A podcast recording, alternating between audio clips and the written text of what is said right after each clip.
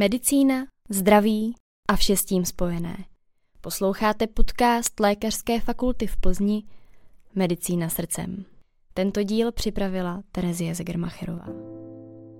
V Plzni se počet lidí bezdomova pohybuje kolem 450, přitom tři čtvrtiny z nich jsou ve věku kolem 26 až 55 let. Podíl mladých lidí a žen stále přibývá – Zdravotní problémy související se špatnými životními podmínkami jim situaci příliš neusnadňují. Pomoc jim však kromě neziskových organizací poskytují také medici na ulici. Studentský spolek združující budoucí zdravotníky se zájmem o problematiku bezdomovectví a poskytování zdravotní péče lidem v nouzi. Jejich práce se přitom zakládá především na nesoudícím přijetí a empatii. S jakými diagnózami se medici na ulici setkávají a jaká je práce s lidmi bez domova? Nejen o tom si budu v dnešním díle povídat s Dominikou Fričovou, medičkou na ulici a současně studentkou pátého ročníku Všeobecného lékařství na Lékařské fakultě v Plzni. V tomto díle ale uslyšíte i autentické svědectví o tom, jaký je život na ulici. Pozvání do podcastu totiž přijal i pan Rudolf, který je bezdomova více než 12 let a zároveň je dlouhodobým klientem právě mediků na ulici a Českého červeného kříže.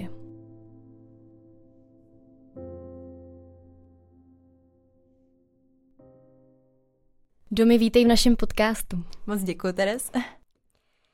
Já už jsem v úvodu zmínila, že spolek Medici na ulici se zabývá pomocí lidem bezdomova – ale kdo vlastně přišel s tou iniciativou rozjet street medicine právě v Plzni a založit tady mediky na ulici? S touhle iniciativou přišel magistrát města Plzeň. Oni navázali spolupráci s naší fakultou a právě oslovili, jestli bychom mohli takovýhle studentský spolek udělat i u nás, protože v Praze už mají takovýhle studentský spolek právě delší dobu.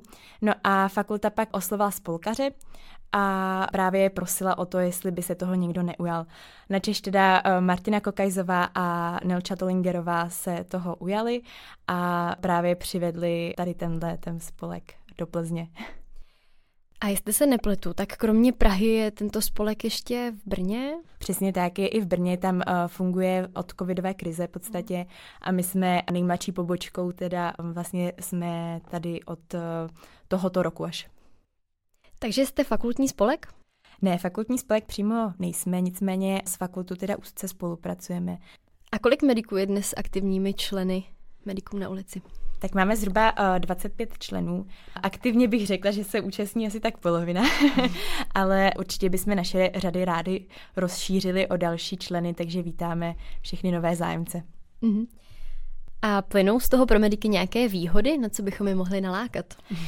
tak určitě pro ně, pro ně máme spoustu výhod, které jim můžeme nabídnout. A mimo to, že se podívají do terénu a zkusí si tam uh, teda práci vlastně s pacienty, což si myslím, že na lékařské fakultě je jeden z problémů, který vlastně řešíme, protože myslím si, že se právě tedy nedostáváme dostatečně do styku s tou realitou. Uh, nemůžeme si vyzkoušet to, to ošetření jako takové a když už třeba se něčemu dostaneme, tak se nemůžeme uh, sami rozhodovat, což já úplně chápu. Nicméně právě v tom terénu má člověk jako tu možnost se sám za sebe rozhodnout, co s tím klientem bude dělat, jak ho ošetří, jestli na to ještě stačí sám, nebo jestli si zavolá pomoc. Takže myslím si, že tohle je velká výhoda. A zároveň pak uh, samozřejmě pozná nové lidi a naučí se něco o problematice bezdomovectví. A mohou být, eh, nebo možná už dokonce i jsou mezi vámi třeba i eh, zubaři nebo studenti nelékařských oborů? Tak my konkrétně máme i vlastně zubaře a máme i, uh, myslím, nutriční terapeutku, tam jednu máme, uh, máme záchranářku zdravotnickou, mm. takže určitě vítáme všechny studenty nelékařských oborů, kteří mají o tuto problematiku zájem, rádi je všechno naučíme, vysvětlíme. Mm. A v souvislosti s tím mě napadá, jestli poskytujete pouze zdravotnickou pomoc, nebo máte ve svém portfoliu i pomoc jiného charakteru. No, eh, primárně určitě poskytujeme hlavně zdravotnickou pomoc, um, protože my tady v Plzni máme takovou, řekla bych skoro až výsadu, že můžeme chodit uh, s, vlastně se sociálními pracovníky do toho terénu, kteří zase za nás uh, zaopatřují, řekla bych, ty jiné věci, s kterými třeba se v Praze musí po, uh, potýkat. Co se týká třeba uh, ztráty občanky, uh, vyřešení vlastně zdravotního pojištění a všech těchto věcí, tak od toho my tady právě máme ty sociální pracovníky. Takže my řešíme převážně tu uh, zdravotní pomoc. Ale jak jsem si vlastně i uvědomila dneska, když jsem poslouchala pana Rudu, jak uh, mluví, tak uh, já si myslím, že do jisté míry poskytujeme i tu psychologickou pomoc těm klientům. Že to je jako taky velmi důležitá vlastně součást mediků na ulici. O té psychologické pomoci se společně ještě budeme bavit. E, nicméně e, zmiňovala se, že jste poměrně mladý spolek. Máte už e, nějakou statistiku, kolik osob bezdomova v Plzni ošetřujete? Tak musím se přiznat, statistiku úplně nemáme, mm. ale um, myslím si, že ošetřujeme zhruba něco kolem, nebo jsme ošetřili možná zhruba něco kolem 30 třeba pacientů. Mm. Zatím je to opravdu jako mladý projekt, takže... A na jaké lokality se tady zaměřujete? Je to spíše centrum nebo i ty odlehlejší části? Tak doteď nebo do nedávné doby to bylo eh, hlavně právě centrum, eh, kde se teda pohybuje převážná většina eh, našich klientů. Nicméně vlastně v minulém týdnu jsme se rozšířili i dál. Jeli jsme vlastně do odlehlejších částí Plzně a do budoucna s tím určitě chceme i pokračovat v těch jiných lokalitách. Mhm. Já jsem v úvodu zmiňovala, že velkou pomoc nabízí lidem bezdomova i různé dobročinné organizace. Spolupracujete spolu navzájem? Ano, právě uh, spolupracujeme velmi.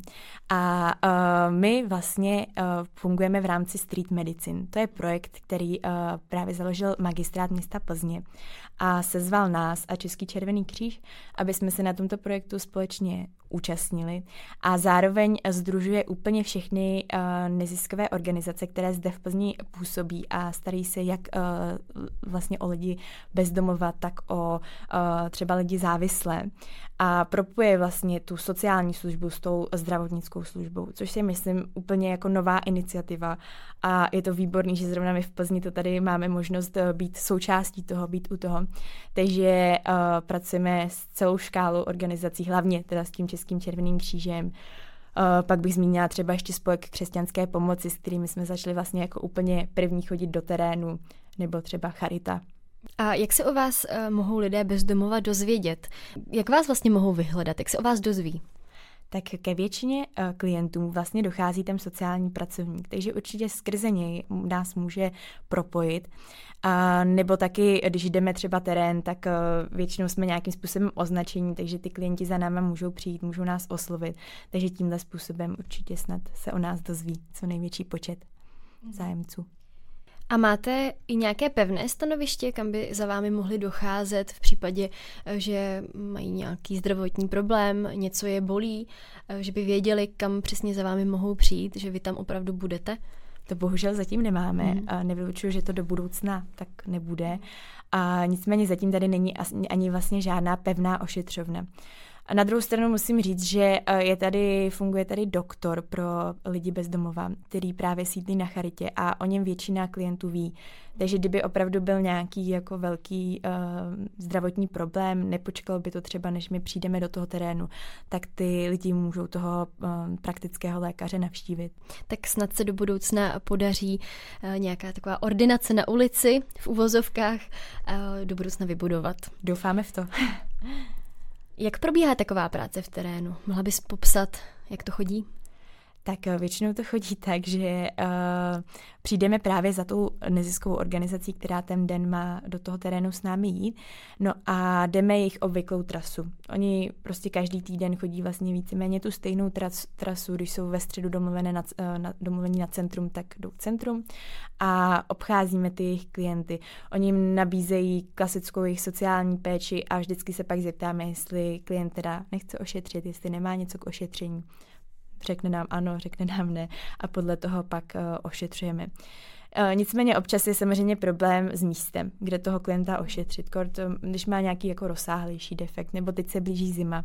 Takže to jsou pak situace, které musíme řešit už jinak, třeba propojit toho klienta právě s Českým červeným křížem, který disponuje sanitkou pro tyto případy, což je taky velmi příhodné, takže to pak musíme třeba řešit dál, ale s velkou většinou zranění si právě poradíme v tom terénu, takže klienta ošetříme a postupujeme dál v tom terénu. Běžný terén trvá asi tak dvě až tři hodinky podle toho, kolik potkáte lidí. Vzpomínáš si na svůj první terén? Jaké pocity jsi si z něj odnášela? Tak eh, to si pamatuju, ono to totiž není tak dávno, vlastně bylo to asi někdy po novém roce.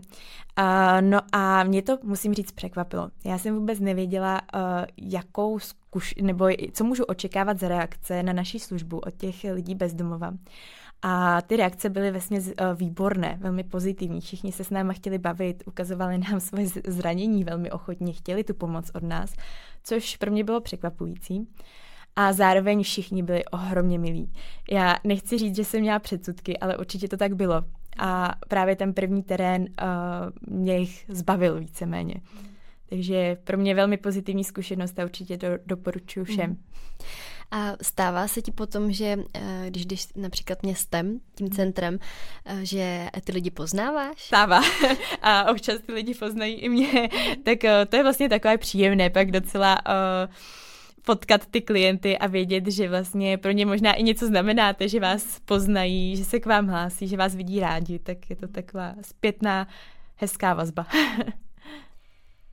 A proč si vlastně ti lidé bez domova nezajdou rovnou k lékaři, když zmiňuješ, že mají ve skrze dobrý vztah k té pomoci, kterou jim nabízíte a pokud tedy mohou si k němu dojít, eh, tak proč tam rovnou sami nezajdou? Setkávají se tam třeba s nějakými předsudky?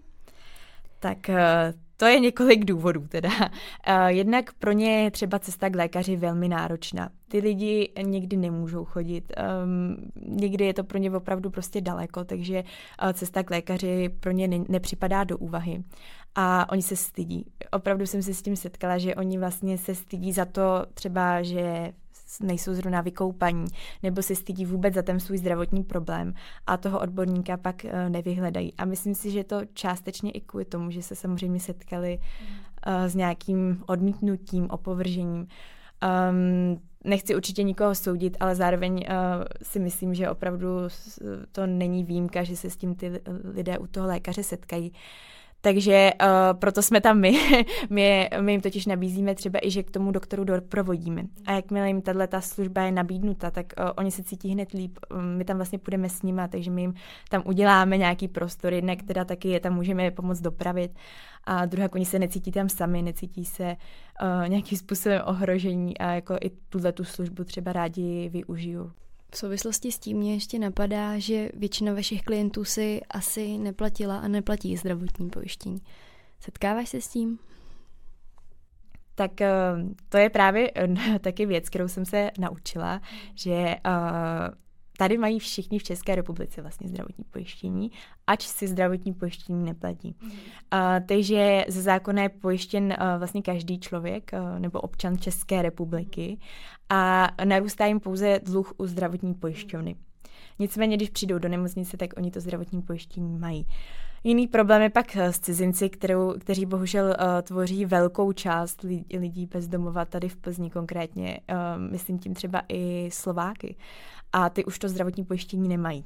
Takže to je bohužel pak uh, jiná otázka. No.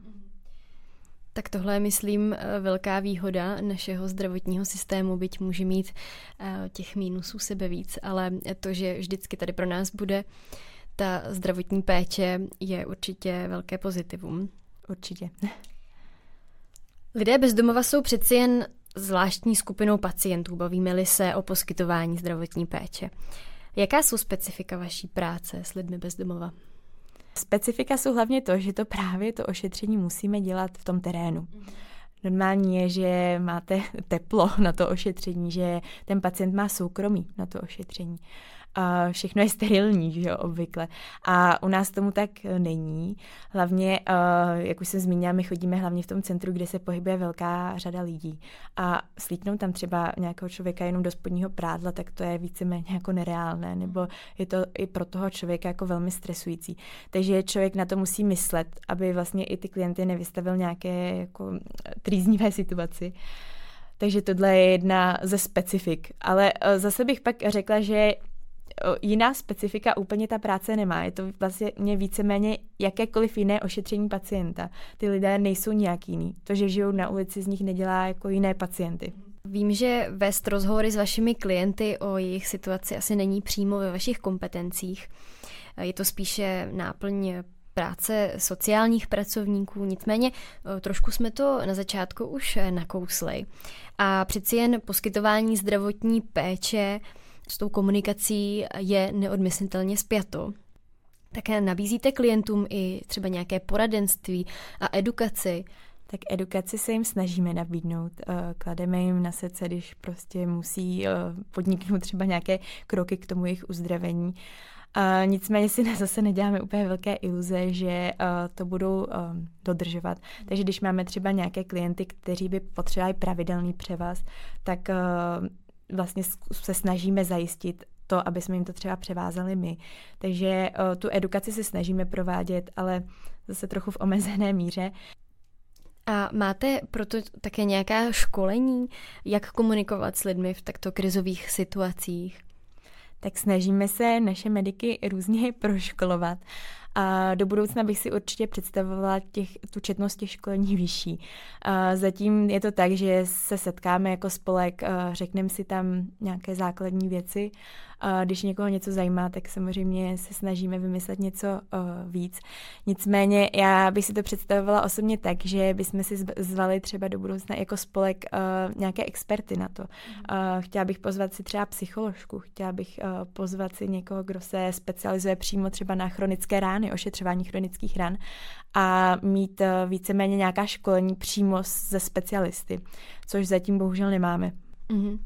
Teď jsme se bavili o tom poradenství a edukaci, eh, co mají ti vaši klienti dělat, eh, když mají nějaké poranění, jak si mají dál s tím poradit. Ale když jsem s vámi byla v tom terénu, eh, tak jsem zažila, že i ti klienti sami docela rádi sdílí ten svůj životní příběh, celkem rádi si povídají a svěřují se. Tak mě napadá, jestli nabízíte klientům i tu psychologickou pomoc tak primárně ji nenabízíme. Určitě jako kdyby si o to někdo řekl, tak jsme schopni to nějakým způsobem zprostředkovat. Ale uh, já si myslím, že už jenom to, že uh, vlastně si s náma můžou popovídat, že nám můžou ukázat to svoje zranění, třeba, uh, že uh, tam s nima chvilku jsme, vyslechneme je, takže už vlastně to je pro mnohé z nich jako ta psychologická pomoc. Ač my to třeba tak jako nevidíme, tak oni vlastně na to zpětně reagují velmi dobře. Uh, takže myslím, že i tohle je velmi důležité. Vy tu práci děláte dobrovolně. Nicméně eh, je to práce poměrně náročná a nejenom na eh, fyzičku, ale i na tu vaší psychiku. Máte zase naopak vy možnost využít psychologickou pomoc, pokud eh, máte například pocit vyhoření, protože přeci jen to není úplně vždycky pozitivní prostředí. Dovedu si představit, že eh, člověk může dojít eh, k frustraci z toho, že třeba lidem sice pomáhá, ale vlastně je to z té špatné situace nikdy úplně nedostane. Ty lidi se, hm, troufám si říct, v drtivé většině asi nedostanou z té ulice. Někdy třeba ani ty klienti nechtějí spolupracovat. Co děláte v takovém případě, že začínáte mít pocit, že taky ten pocit vyhoření? Mm-hmm. No, musím říct, že zatím jsem se s tím nesetkala u mediků, nebo mi to aspoň neřekli. Takže zatím jsme tuhle situaci neřešili. A, ale zase bych na to navázala našima školeníma, který plánujeme. A chtěla bych se uh, o tomhle tématu taky s nima pobavit. My vlastně teď máme nejbližší setkání ještě před Vánoci a tam bych právě chtěla navzájem sdílet jakoby naše zkušenosti dosava, z dosavadních terénů. A myslím, že už jenom ta terapie tím sdílením eh, bude pro Leckoho velmi přínosná. A samozřejmě, kdyby byl, bylo někomu potřeba zajistit uh, nějakou specializovanou péči, tak uh, jsme zase schopni to poskytnout. Máte nějakého supervizora, někoho, kdo by vám poradil, co a jak dělat? Tak supervizora, um, to je docela zkomplikovaná otázka, protože my vlastně máme, uh, spolupracujeme s tím Českým červeným křížem, který, uh, kde pracují hlavně zdravotní sestřičky, které jsou samozřejmě školené uh, na všechny situace, mají většinou i nějaké specializované kurzy, třeba právě co se týká hojní ran. A tak s tím se velmi často radíme, nebo nám říkají, co máme dělat, protože my samozřejmě tuto problematiku tak v malíčku úplně nemáme. Uh, takže co se týká té profesní péče, tak určitě uh, na ně se můžeme obrátit. Zároveň, co se týká uh, koordinace celého projektu, tak uh, vlastně nám velmi pomáhá uh, pan Kuba Václavu z magistrátu, který celý tenhle projekt víceméně vymyslel uh, jako street medicine v Plzni. A tam zase řešíme ty organizační věci. Uh, což je taky velmi příhodné. No a potom samozřejmě medicina ulici v Praze, hlavní pobočka, uh, s kterými zase řešíme tu medickou stránku věci. Takže vlastně těch osob, na které se můžeme obrátit, je opravdu celá řada a velmi si toho vážím. Ty jsi byla jedním z prvních členů mediků na ulici tady v Plzni, takže už máš za sebou přeci jen pěknou řádku prošlých terénů, ošetřila si už spoustu klientů, tak utkvěl ti v paměti nějaký životní příběh? No, um, ano, utkvělo mi jich teda uh, v paměti několik. Nicméně uh, jeden vlastně z prvních terénů, které jsme šli, tak uh, jsme potkali pána, který opravdu nebyl v dobrém jak fyzickém, tak psychickém stavu. A my jsme ho velmi motivovali k tomu, aby navštívil uh, vlastně lékaře. My jsme si už s tím jeho stavem nedokázali na ulici poradit, on potřeboval nějaké specializované preparáty a uh, opravdu jsme se snažili ho přemluvit, ať to běžně neděláme, ať toho odborníka vyhledá. A nicméně jsme věděli, že to je asi předem uh, prohraný boj, uh, že tam nedojde.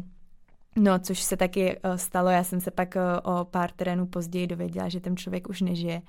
A vlastně v tu chvíli mě to bylo strašně líto, protože my jsme s ním ještě několik týdnů předtím mluvili a vlastně jsem si říkala, že jsme možná mohli zrádit tu jeho situaci, že jsme ho měli třeba přemluvat trošku ještě víc. Ale pak jsem si zase uvědomila, že vy nemůžete pomoct někomu, kdo tu vaší pomoc nechce. Ty jsi zmiňovala, že eh, vztahy s vašimi klienty jsou skrze dobré, ale máš zkušenost i s agresí? Tohle jsem se eh, docela bála, když jsem eh, k medikům nastupovala.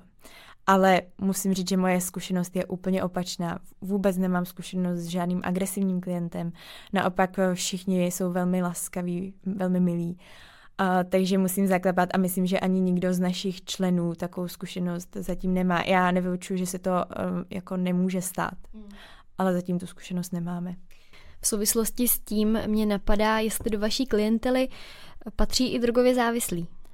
Ano, uh, pat, uh, pracujeme s nimi. Ono vlastně se to ani nedá úplně um, přesně oddělit. oddělit. Hmm. Děkuji přesně. Uh, protože lidé, co jsou na ulici, tak uh, hodně často bývají závislí, ať už na alkoholu nebo na drogách takže s nima určitě spolupracujeme, ale chtěli bychom tu spolupráci ještě rozšířit, protože teď eh, se hlavně orientujeme na lidi bezdomova, ale v Plzně samozřejmě mnohem víc eh, lidí, kteří potřebují pomoc, naší pomoc. A uh, takže se orientujeme teď už i na uh, drogově závislí. Jaké jsou ty nejčastější případy, nejčastější diagnózy, se kterými se setkáváte? tak určitě jsou to chronické rány všeho typu. Hodně bercových vředů, ale i třeba banálních oděl, které uh, se zanítily, um, protože samozřejmě nebyly adekvátně ošetřeny a teď už jsou z toho poměrně rozsáhlé defekty, rozsáhlé problémy. Viděli jsme i spoustu třeba po operačních ran, uh, které se právě nezahojily uh, v důsledku toho, že ten klient o ně nemá jak pečovat adekvátně. Takže tohle, s tím se setkáváme nejčastěji a pak samozřejmě uh, různá parazitární onemocnění. Částečně si to i naznačila. Setkáváte se i s infekčními nemocemi? Samozřejmě, setkáváme se s nimi, ale um, myslím si, nebo troufám si říct, že um, kdyby se třeba nějaký medic bál toho, jestli se nemůže v tom terénu nakazit, tak uh, bych řekla, že uh, určitě to nezvyšuje ten terén nějakou pravděpodobnost toho, že by se od toho klienta nakazil. Uh, většina třeba zrovna těch parazitárních chorob uh, jen tak nechytnete, když uh, s tím člověkem si budete povídat nebo i klidně ošetřovat. Uh, zároveň nějaké infekční choroby typu hepatitidy, HIV, HIV, um, tak to opravdu taky není jako jen tak jednoduché chytnout. Uh, a my pracujeme uh, samozřejmě v přísných, přísných hygienických podmínkách. Bereme si vždycky rukavice, je k dispozici ústenka. Opravdu dbáme i v tom terénu na, tu, na to dodržování těchto pravidel. Konec konců každý medic v prváku už se učí, že nejdříve musí chránit sebe, aby mohl pomáhat druhým. Přesně tak. Ovlivnila vaši práci i covidová pandemie? Tak nás vlastně moc uh, ovlivnit nestihla. My jsme vznikli těsně po Vánocích a uh, to už byl víceméně covid na ústupu. Uh, takže nás se to nedotklo, ale vím, že třeba právě medici uh, v Brně Mm, takhle díky tomu i vznikly, protože ty studenti hledali nějakou iniciativu, měli v podstatě více i času v té covidové pandemii, takže to pomohlo i vzniku třeba brněnské pobočky. A jak je to nyní s covidem u vašich klientů? V médiích už se o covidu moc nepíše, tak jak to pozoruješ ty, když jsi v terénu? Setkáváte se s pacienty s covidem ještě? tak uh, asi se s nima setkáváme, ale je to asi, řekla bych, úplně běžné teď v celé hmm. populaci. Prostě je to nějaké respirační onemocnění a uh, my přesně nedokážeme identifikovat, jestli se teda jedná o covid nebo jestli je to jakákoliv jiná infekce, takže... A řešili jste tehdy nějak s klienty i očkování proti covidu, nebo to si klienti eh, v případě, že měli o něj zájem, museli řešit třeba se sociálními pracovníky s Českým červeným křížem nebo s někým jiným? To je zase otázka, na kterou nedokážu tak dobře odpovědět, eh, protože my, když už jsme eh, začali fungovat, tak eh, to očkování bylo na ústupu. Respektive už se neřešilo určitě takové vlastně první dávky, druhé to už bylo spíš jako, že přeočkování. A to, když už třeba klient jako začal s tím očkováním, tak vlastně už věděl, jak na to případné přeočkování a že by se někdo rozhodl teď si dám dáv, první dávku jako očkování, tak s tím jsem se nesetkala. Stalo se ti někdy, že by si nevěděla, co máš dělat? Tak eh, mně osobně musím zaklepat, se to asi nestalo. A nicméně kdykoliv by se to nějakému mediku v terénu stalo, což se samozřejmě může stát a určitě to není žádná ostuda, a tak vždycky jsme na telefonech, vždycky jsme ochotní prostě poradit. Kdyby jsme to nevěděli my, tak právě máme i k dispozici uh, lékaře, sestřičky z Českého červeného kříže, takže um, vždycky je kam se obrátit, takže se určitě nemusí nikdo bát. A kde získáváte ten zdravotnický materiál, který pak používáte? No, uh, získáváme ho hlavně uh, z peněz mediků na ulici, kde máme finanční rozpočet eh, od hlavní pobočky, teda v Praze, za který nakupujeme materiál, ale zároveň eh, také čerpáme materiál a do téhle doby výhradně právě od Českého červeného kříže nebo pak třeba od jednotlivých těch spolků, kam jsme chodili ošetřovat, tak oni měli k dispozici nějaký materiál, který nám teda propůjčili. Naštěstí právě minulý měsíc se nám povedlo už eh, sehnat vlastní vybavení, vlastní baťoch, takže teď jedeme hlavně od finančních zdrojů z mediků na ulici v Praze. Setkala jsi se někdy s předsudky nebo takovým tím ušklíbavým chováním, když si někomu řekla, že chodíš ošetřovat lidi bezdomova? Setkala jsem se s tím a nebylo to jednou. Já jsem s tím počítala, když jsem do tohohle projektu šla, že je to v podstatě velmi kontroverzní téma a že ne každý má na to takový názor, jaký mám já. Nicméně jsem jako zjistila, že je velmi důležité s těmi lidmi o tom mluvit a zeptat se jich třeba, proč mají takový názor, proč si tohle myslí a zkusit uh, jim třeba říct váš názor. A oni buď se nad tím zamyslí a uvidí to možná stejným způsobem jako vy, anebo ne, a to je taky v pořádku. Já určitě nikoho nechci přesvědčovat, eh, že ta práce, co děláme my, je dobrá a proč je dobrá, ale chtěla bych jenom, aby se ty lidi nad tím zamysleli. Myslíš si, že to je práce pro každého? Nebo je potřeba mít určitou vlastnost? Nebo vlastně jaká vlastnost spojuje mediky na ulici? Tak eh, vlastnost, která spojuje mediky na ulici, bych řekla, že je zájem o obor o samotnou medicínu, protože většina našich studentů právě od toho očekává to, že se něco naučí, že si to vyzkouší a vyzkouší si, jak ošetřit klienta, jak ho diagnostikovat, uh, což si myslím, že je opravdu velký přínos. No a myslím si ale, že určitě nemusí mít žádnou konkrétní vlastnost. Uh, naopak si myslím, že by si to měl zkusit každý student medicíny a uh, vyzkoušet si vlastně, jaké je to pracovat se všemi sociálními skupiny pacientů, protože určitě se každý ve své práci s tím jednou setkáme. a teď opravdu je to eh, nejvhodnější doba, kdy si to natrénovat, kdy se to naučit. Eh, takže myslíš si, že by to pomohlo k vyvrácení takového toho elitářského přístupu ano, to je i můj cíl. Já jsem doufala, že vlastně každý medic, který si projde naším spolkem, takže potom v budoucí praxi bude mít trošku jiný náhled na tyhle ty klienty nebo na tyhle pacienty. Myslím si, že opravdu ty lékaři i sestry, nechci říct určitě všichni, to ne, ale uh, určitě se setkáváme s nějakými předsudky vůči těm klientům. A já si myslím, že když se ten klient chová um, způsobile, když není agresivní, tak není jediný důvod na něj pohlížet uh, nějakým špatným způsobem. A to bych chtěla, aby si ty medici odnesli, že každý člověk je prostě uh, člověk takový, jako je a měli bychom se na něj koukat uh, za ty jeho vlastnosti a ne za to, že třeba nám úplně vábně nevoní, že, nebo že, že je na ulici. Jak se dá vlastně ta práce pro mediky na ulici skloubit se školou? Protože medicína zabírá poměrně dost času a zároveň organizace mediků na ulici určitě taky. A nejenom ta organizace, ale i ty samotné terény. Jak se to dá všechno skloubit? tak pro mě osobně docela těžko. Já samozřejmě se snažím eh, to dělat maximálně, ale cítím, že jako časové, eh, časový pres tam je a i proto asi ten spolek ještě neběží tak, jak bychom si všichni představovali, protože to všichni děláme při škole, při práci. Uh, nicméně si myslím, že každý člen, uh, když odejde aspoň třeba jeden terén, tak vlastně to nebude takový zásah do toho jeho časového rozvrhu. A i kdyby odešel ten jeden terén, tak uh, nikdy neví, kolika lidem to pomůže. A myslím si, že i to je důležité. Takže uh, kdyby někdo váhal se zapojením do našeho spolku ohledně časových možností, tak se toho určitě nemusí bát. Uh, vlastně on sám si vybere vhodný čas, kdy bude moci jít a kdyby mu to přišlo do budoucna nějak časově náročné, tak určitě v tom pokračovat nemusí. Mhm. A pokud nás poslouchají někteří medici, kteří by tady ten zájem být mediky na ulici měli, jak se k vám mohou tedy dostat? tak uh, buď můžou napsat přímo mě, nebo můžou napsat na uh, náš e-mail, který teda bude mnu plzeň, jako medicina ulici Plzeň, uh, zaviná gmail.com a uh, nebo můžou přijít na nějakou z našich schůzek. Uh, jedna bude teda teď ještě před Vánoci, což nevím, jestli už uh, náhodou neproběhla, když vyjde tento podcast. Obávám se, že ano. Nicméně uh, to vůbec nevadí. My plánujeme další schůzku hned po Vánocích nebo možná respektive po zkouškovém období. A uh, tam určitě můžou přijít všichni zájemci, my si s nimi rádi promluvíme, vysvětlíme jim všechno. A i když se po té zkusce rozhodnou, že třeba tohle není pro ně, že z toho nechtějí účastnit, tak je to úplně v pořádku.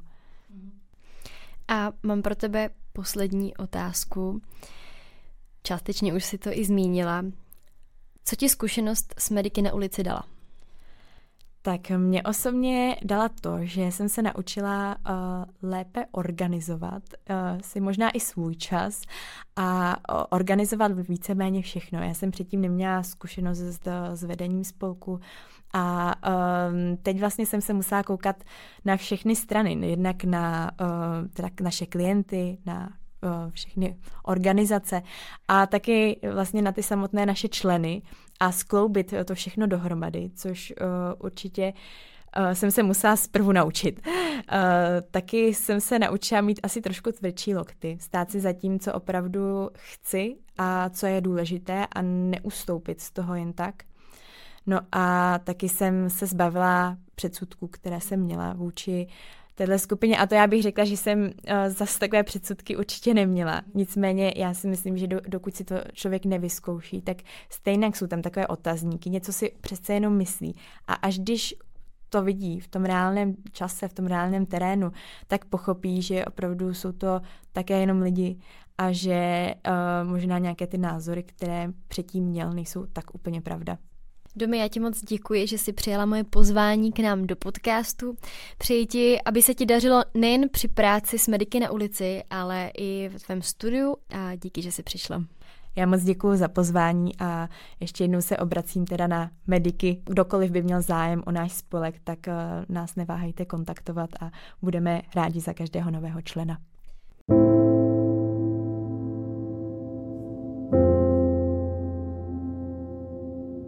Mým dalším hostem je pan Rudolf. Rudolfe, jaký je váš životní příběh? Kvůli čemu jste vlastně zůstal bez domova? Dostal jsem se prostě do, takhle do toho, že byt, který jsem měl, jsem přestal splácet a prostě přišel jsem o byt. No. A vy jste přišel o práci? Nebo proč jste vlastně nemohl splácet? To je, ono to je složitější. No. Já jsem byl vlastně jenom na dávkách a mm-hmm. z, těch, z, toho, z toho jsem to musel splácet. Jako, a mm-hmm. to, jako, Takže to šlo špatně. To prostě, to prostě nešlo. A... Co je vaše povolání původně? No, já jsem býval ve Škodovce. No. A tu práci jste potom ztratil? Tam končila výroba a propoušť, mm-hmm. propouštěli. Propouštěli. Mm-hmm. Propouštěli. Jak jsem... Zůstal jste na dávkách a už to nešlo splácet. Hm. Rozumím. A snažil jste se potom nějakou práci si najít? Jo, no to jsem, to jsem si přestal jednoduše, no, že, že si třeba za měsíc najdu, nenašel jsem nic a nebyl, nebyla práce. No. no a jak to šlo dál? Ztratil jste práci, pak jste to nemohl splácet. Jak to vlastně brala vaše rodina? Co jste tehdy prožíval? Musím říct, že jsem, že jsem kvůli tomu zažil, no kamarád říkal tomu trauma. Hmm. Jo, to jsem už, už tenkrát jsem rád, že jsem, to, že jsem to vůbec přežil, co jsem zažíval. Jo. Rád bych, rád bych odpověděl, ale nejde. V pořádku, to chápu, do traumace spolu vracet určitě nebudem. A kde teď vlastně získáváte ty základní životní potřeby, jako třeba jídlo? Pobíráte teď nějakou podporu nebo nějaký příspěvek na živobytí jako osoba jsem, v hmotné nouzi? No, to jsem, za to jsem, za to jsem šťastný. Mám prostě pojištění. Mm-hmm.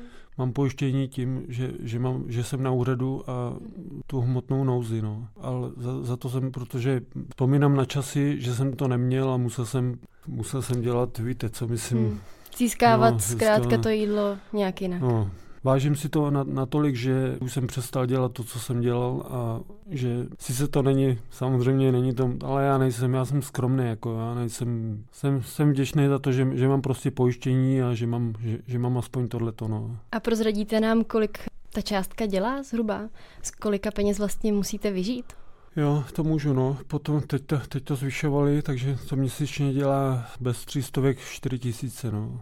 Jak říkám, já jsem skromný, tak sestřička, co mi tam chodí, tak říkala přísloví, no a to už se mi to kolikrát potvrdilo, vše zlé k něčemu dobrý. Teď mám to štěstí, že, že mi přijdou dvě dávky najednou. Takže, tak aspoň žít. Ale, tak. ale i přesto, dá se to, ale jako... Co vám to pokryje? Předpokládám jídlo, kamarád, ne, no, nebejt, nebejt jeho, tak se samozřejmě, já nevím, je to asi hloupý, že to řeknu, No, musím to říct, protože jsem, jemu, jemu jsem vděčný, jako, jak bych to řekl, já jsem k němu jezdil, jo, ke kamarádovi a pak jsem se tenkrát, to si, to, to jako to nezapomenu, to pak jsem se tam dlouho neukázal, ale on přibližně věděl, kde jsem, jo. Tak se ukázal, kdyby právě v tu, v tu dobu jsem chtěl už skon, to skončit, jo. Už jsem, to se nedá to.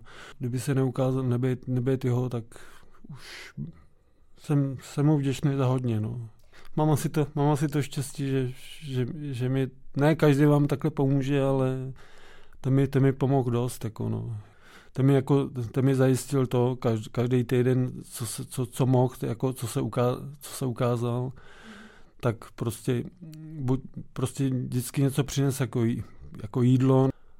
Mám tam, mám tam zajištěné jako vaření, když jsem třeba neměl, jo, tak mi i po finanční stránce pomohl, jo.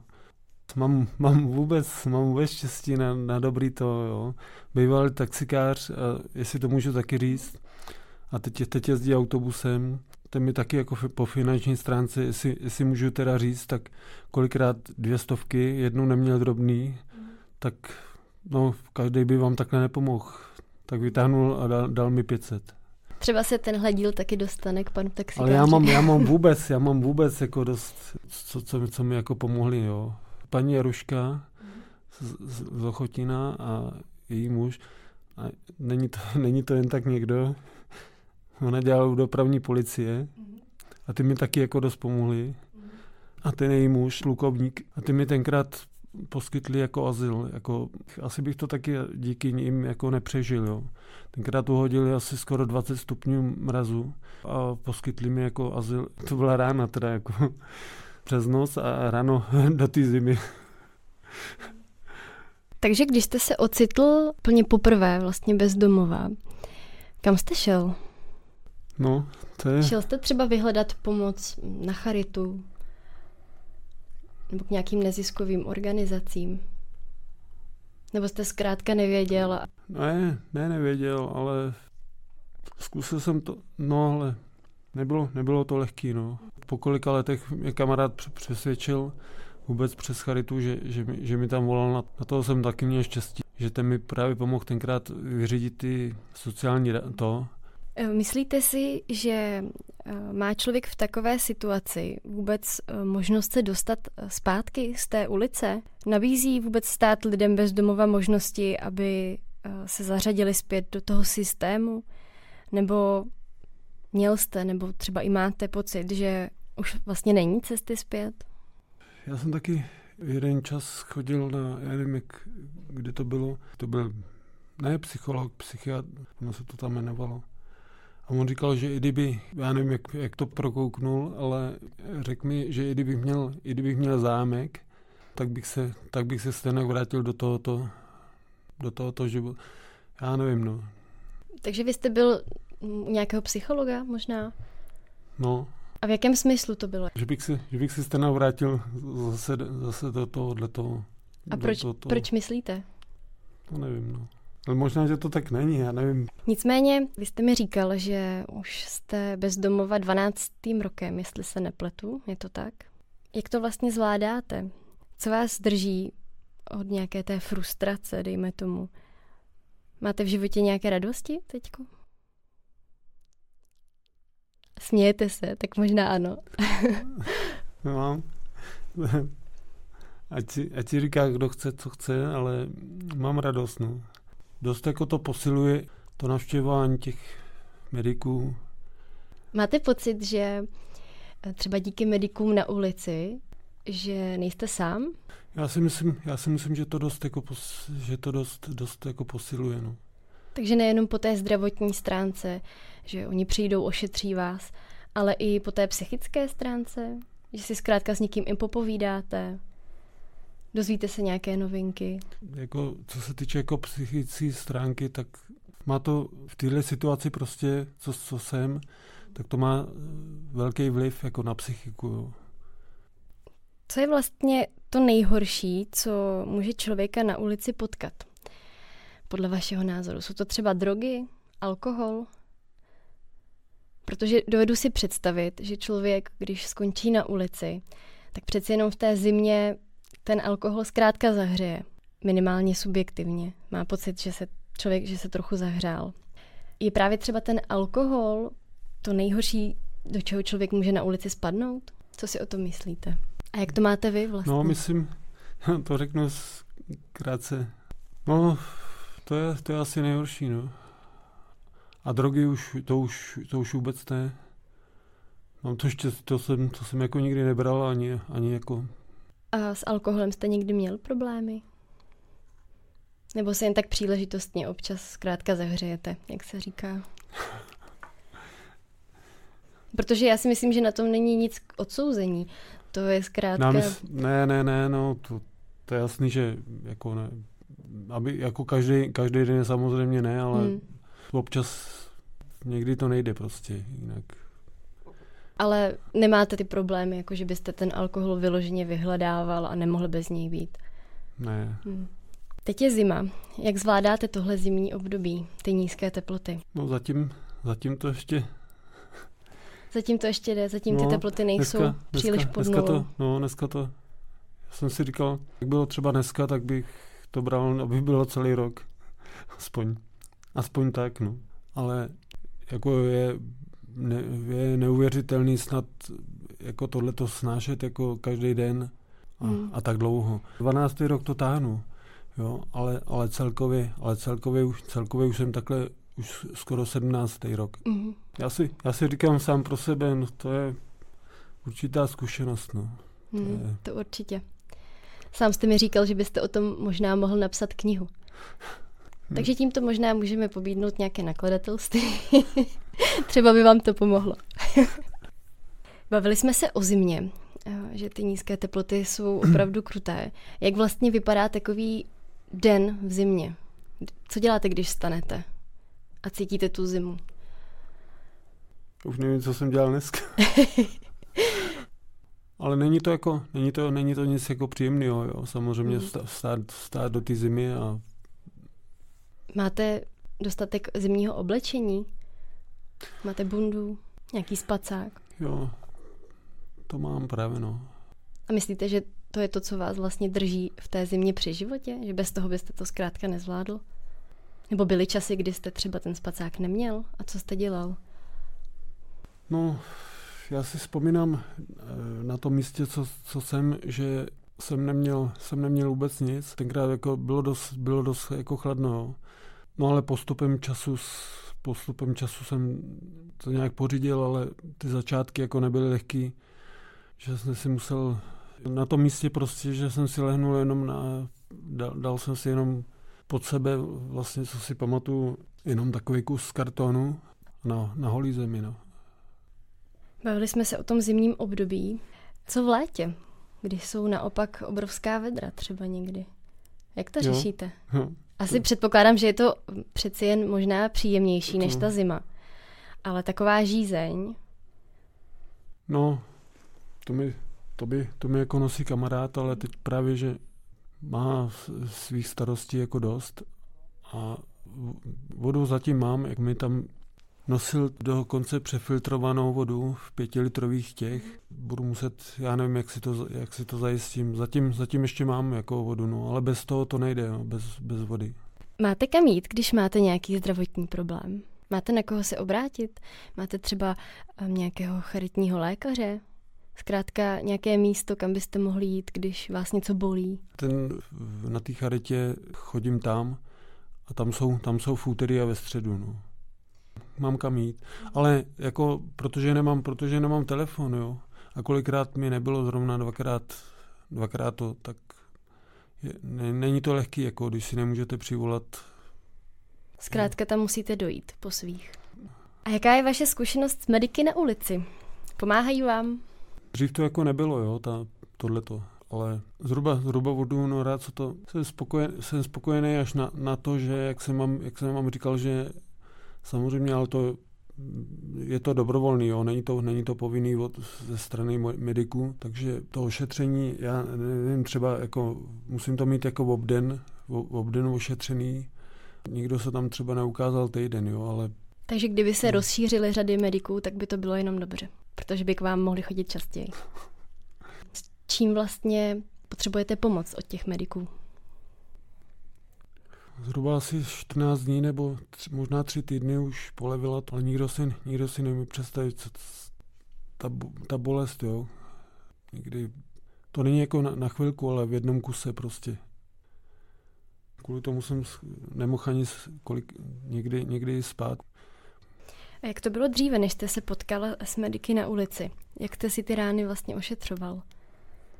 Já si to taky jako umím převázat, jo. Mm. Než vůbec tohle toto, tak jsem si to musel ošetřovat sám, no.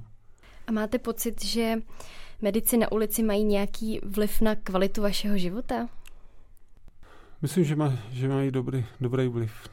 A moje poslední otázka je, jestli je něco, co byste na spolupráci s mediky na ulici změnil. Jste říkal i to, že byste potřeboval, aby k vám chodili častěji. Ještě něco dalšího? Já jsem, já jsem, jsem spokojený takhle, no. Je něco, co byste chtěl, aby se posluchači dozvěděli? Stanak si myslím, možná, že se vidíme naposledy. Já jsem, já jsem říkal, já jsem říkal Teresce, že, že už jako, jsem jako díl, jo, ale 12. rok už to, to táhnu a nevím, nevím, jestli to, nevím, jestli to přežiju vůbec. Možná, možná díky, díky vám, no, i jako to taky, to jako taky pozbudí, protože já jako nikoho nemám jako jo, sourozence, ty, ty prostě, ty, ty nemají zájem, rodiče nemám. Takže to jsem vám hlavně chtěl říct, že vás beru jako, jako, jako rodinu, ale nevlastní, ale tak trochu jako to, no, je mi, je mi někdy smutno, no. Ne, není to lehký, no. Pane Rudo, já vám moc děkuji za rozhovor. Moc si vážím toho, že jste přijal moje pozvání a přeju vám, aby se vám dařilo. Děkuji, no taky, taky a taky se loučím, Teresko. Mrzneš teď na zastávce, posloucháš přitom náš podcast a říkáš si, jaký to asi musí být spát někde pod mostem? Nebo si v teple domova a přemýšlíš o tom, jak bys mohl potřebným alespoň trochu pomoci? Pokud chceš přispět, tak neváhej a využij pomoc, která zahřeje. To je název sbírky jakéhokoliv vybavení, které pomůže lidem bez domova přečkat období nízkých teplot venku. Sbírají se bundy, kabáty, spacáky, ponožky, čepice, rukavice, teplé boty, ale i stany či alumatky. Sběrná místa najdeš v univerzitní kavárně Družba blízko náměstí republiky nebo na sídle diecézní Charity Plzeň, Cukrovarská 16. Takže pokud jsi plzeňák a chceš pomoci, tak neváhej a využij této sbírky. Odkaz na sbírku najdeš v popisku. Díky, že jsi nás doposlouchal až sem a budu se na tebe těšit u dalšího dílu podcastu Medicína srdcem.